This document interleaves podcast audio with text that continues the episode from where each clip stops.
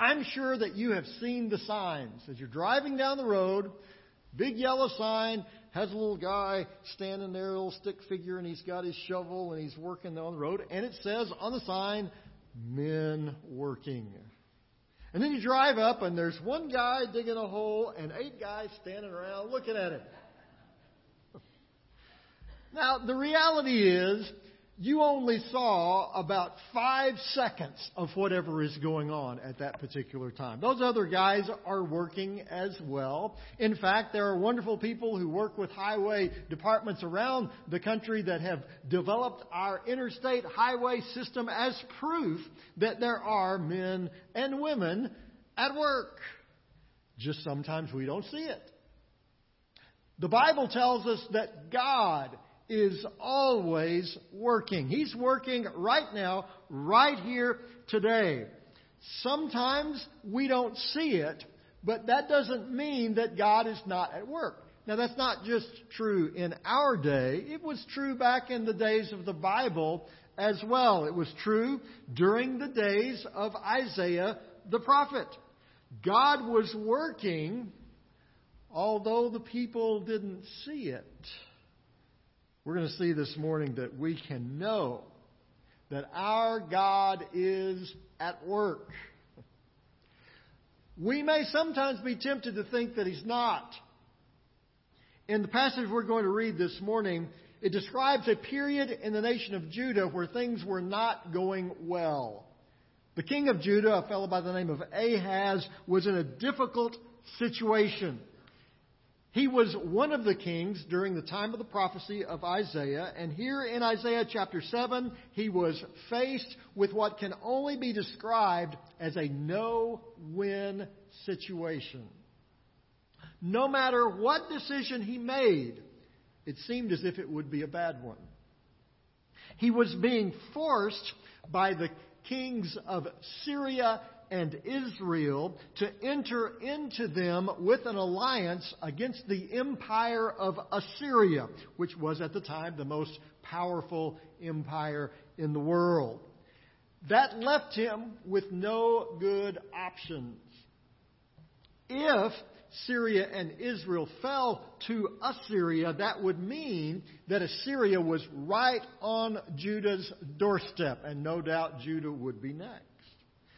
But if he allied himself with the kings of Syria and Israel, then he would place himself at their mercy. The kings of both nations had long been trying to get rid of Ahaz. They wanted to put a king in Judah that was more in line with the way that they thought. To align with them at this point would be a sign of weakness and would probably bring his reign in Judah to an end. So as far as Ahaz could tell, no matter what decision he made, he was going to lose. Ahaz thought he had no way out, but he forgot something. He forgot that God is always working. So the Lord sends a message to him through the prophet Isaiah to remind him of that truth. We're going to start back up in verse 5 in Isaiah chapter 7, where Isaiah brings the word of God to King Ahaz. He tells him, Aram, Ephraim, and Remaliah's son have plotted your ruin, saying, let us invade Judah, let us tear it apart and divide it among ourselves, and make the son of Tabeel king over it. Yet this is what the sovereign Lord says. It will not take place. It will not happen. So often, we try to complicate things that God has made very simple. Ahaz was worried about all these convoluted plans that he knew were at work amongst the kings of Syria and Israel especially. Verse 5 describes this plot that he had heard about, that they were putting together to force Judah to allow them to attack, divide the nation up amongst themselves, get rid of King Ahaz, and put a ruler of their choice on the throne. The plan had several pieces. It had several nations that were involved. There were at least three rulers planning this attack against Judah. And they'd obviously been putting this all together for a long time. No telling how many meetings and proposals and plans and military strategies had been placed into this plot to get rid of Ahaz. And God's answer to all of that ain't going to happen. I love that. So often we get anxious about things and we start to worry, especially when those anxieties and worries lead us to try to plot a strategy out of our anxieties and worries. And those plans become complex, almost beyond comprehension. That's what worry and anxiety do to us. The more we worry about it, the bigger and more complex the problem we're facing seems to be. King Solomon understood a little bit about worrying. This is how he describes it in Ecclesiastes chapter 2, verse 22. What does a man get for all the toil and anxious striving with which he labors under the sun? All his days, his work is pain and grief. Even at night, his mind does not rest. This too is meaningless. We've all been there. Late at night. Everybody else is asleep, but we're wide awake. We're going through whatever the crisis of the moment is over and over in our mind. We're thinking about all the things that could go wrong the next day, imagining all the ways that our problems are going to blow up in our face. We're thinking of all the reasons why we're going to fail. Even all of Solomon's wisdom didn't keep him from doing that. But he did realize something. He recognized that all of that worry was meaningless. It accomplished nothing.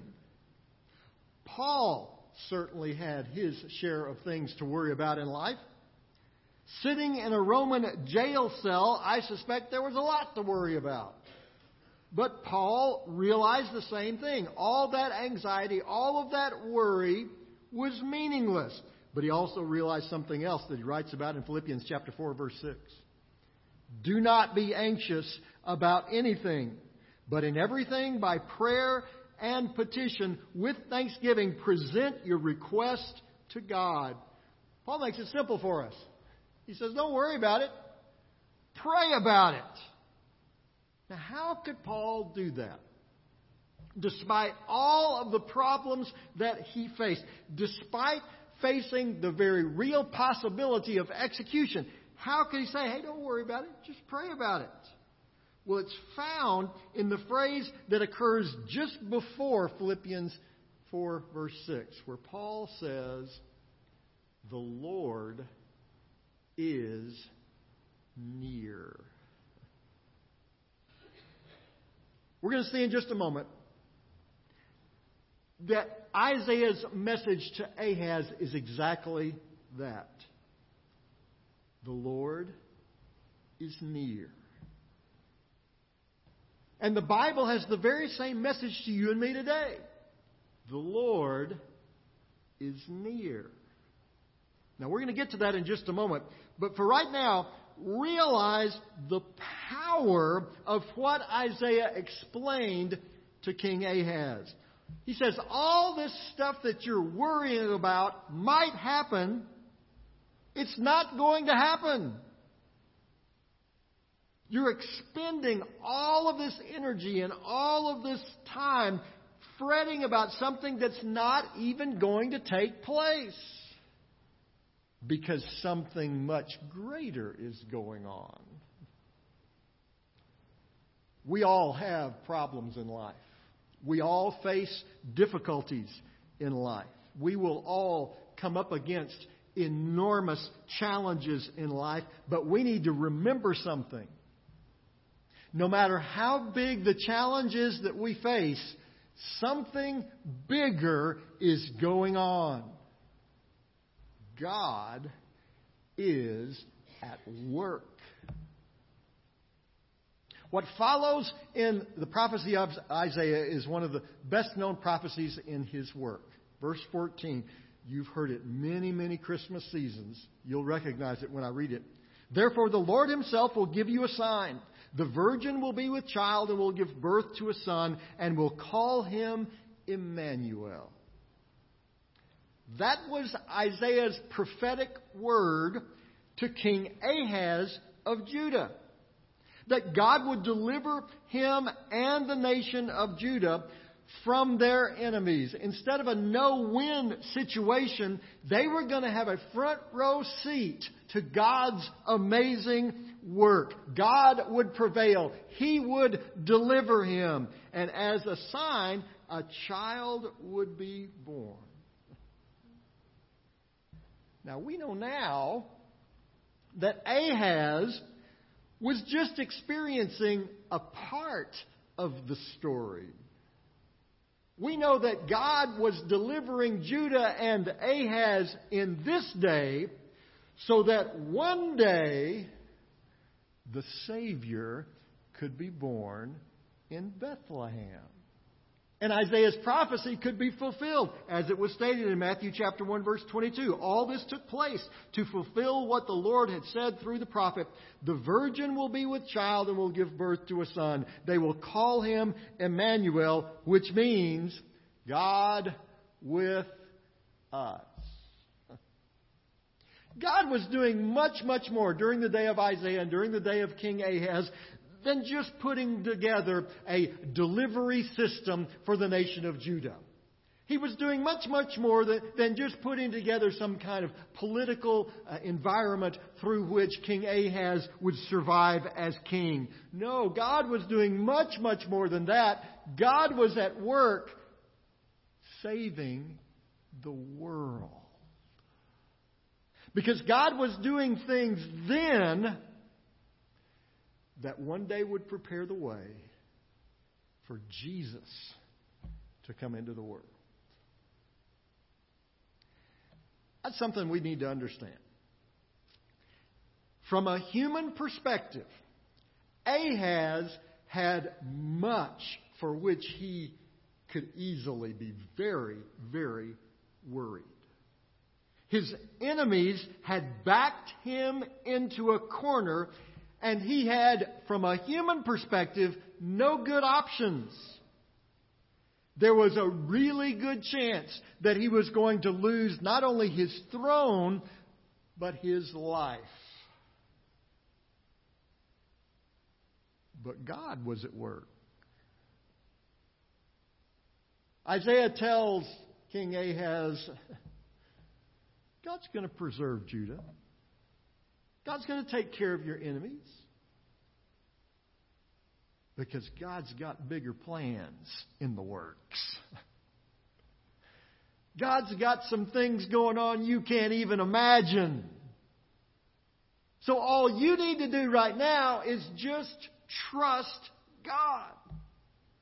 Just obey His will. Follow His command and know that He's at work on something really, really great. God was doing something far bigger than just preserving a kingdom. He was continuing His plan to save the world from sin. His work during the life of Ahaz would be one more signpost along the road that would eventually lead to the Savior. Hudson Taylor was an early missionary. He was a missionary to China. He said this. He said, I have found that there are three stages in every great work of God. First, it's impossible. Then, it's difficult. Then, it's done. I like that. Three stages to the work of God. We look at it and say, it's impossible, Lord. This can't work out. There's no way this is going to work out. And then we begin to realize, oh, wait a minute. God's a big God. God can do anything He wants to. God's an amazing God in control of all creation. So yeah, it's difficult, but God's working here. And then all of a sudden, as we watch God at work, it's done. God does exactly what He promised He would do. Folks, you're going to face struggles and challenges in life. If you're not today, then count your blessings and realize tomorrow may be a little different. But whether things are going smoothly in your life, or whether you've hit a bump in the road, or whether you've crashed into a wall, the same is true for you that was true for Ahaz. God is working. So what you should do, whether things are going great or whether you've hit a bit of a rough patch, you should do the same thing that Isaiah told Ahaz to do. Trust God and obey His will, because you know He's working. Here's how Paul put it to the Philippians as an explanation for why they should do that, because the Philippians were facing some real challenges. They were facing some pretty terrible stuff in their day. And Paul writes to them and says, just keep trusting God, keep obeying His will, keep doing the things that He's commanded you to do. This is how he told them that they should be able to do that. Philippians chapter 2, verse 13. For it is God who works in you to will and to act according to His purpose. Folks, as believers, as we go through life, we can know God is working in our life. Sometimes we may not be able to see it. Sometimes it'll be beyond our perception. We don't know for sure what Ahaz understood from Isaiah's prophecy to him. Likely, he didn't connect the dots that Isaiah was talking about how one day the Messiah would come into the world. Maybe he had an inkling about that, but more likely he was more focused on the present moment of the problems of his time and just determined to trust the Lord in that. There are going to be those times in our life where we're going to feel like we have crashed into a wall, and we're going to look at what appears to us to be the impossibility and say, what am I going to do? But then God's going to remind us, wait a minute, wait, I'm still there. I'm right there with you. I've not abandoned you. And we'll begin to look at that impossibility and realize, okay, this is difficult, but our God's big enough. He can handle it. He'll see us through. And then one day, maybe it'll be here while we're here still on this earth, or maybe it'll be one day when we're in heaven, we'll look and see, wow. It's done. God has accomplished exactly what He promised He would do. Folks, God is at work. He leaves us signposts along the way so that we can see it. In fact, when you're driving along the road and you see one of those men working signs, you can just remind yourself, oh yeah. Just like men are at work here on this road, God's at work in my life. Just let that be a reminder to you. God's still at work. I may not notice it. I may not see it. I may not perceive it, but I can know it's happening. God's at work. What we need to do is simply trust and obey.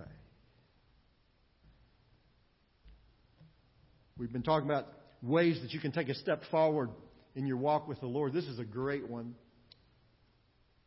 One great way to put some signposts along the way in your own life to remind yourself that God is working in your life, one great way to do that is tell somebody else about it. Let somebody else know what God's doing in your life. And so one thing you can do is just make a commitment to say, every week I'm going to be watching to see what God's doing. And I'm going to say, yeah, God, let me have a little peek behind the curtain. Let me see how you're working in my life. And God will do that. God will show us those little signposts along the way, those ways that He's at work in our life. And one way to remind ourselves about that is to find somebody and just tell them, hey, let me tell you what God did for me this week. And that not only will bless them, it'll bless you. Because it'll be a reminder to you, yep, no matter what I face, my God is at work. Heavenly Father, help us to realize that. It's so easy in life to become distracted by the problems and anxieties and worries that we face. to think that maybe you aren't here. But that's never true. You are always near. You have promised that to us. You are always with us. You will never leave us. You will never forsake us. And God, help us remember that. And help us be watching. Because if we'll just open our eyes, if we'll just look, we'll see the signs of how you're at work in our life and around us. And God, we do want to tell the world about that. We want the world to know that you are at work, that you are here, and that ultimately you will prevail.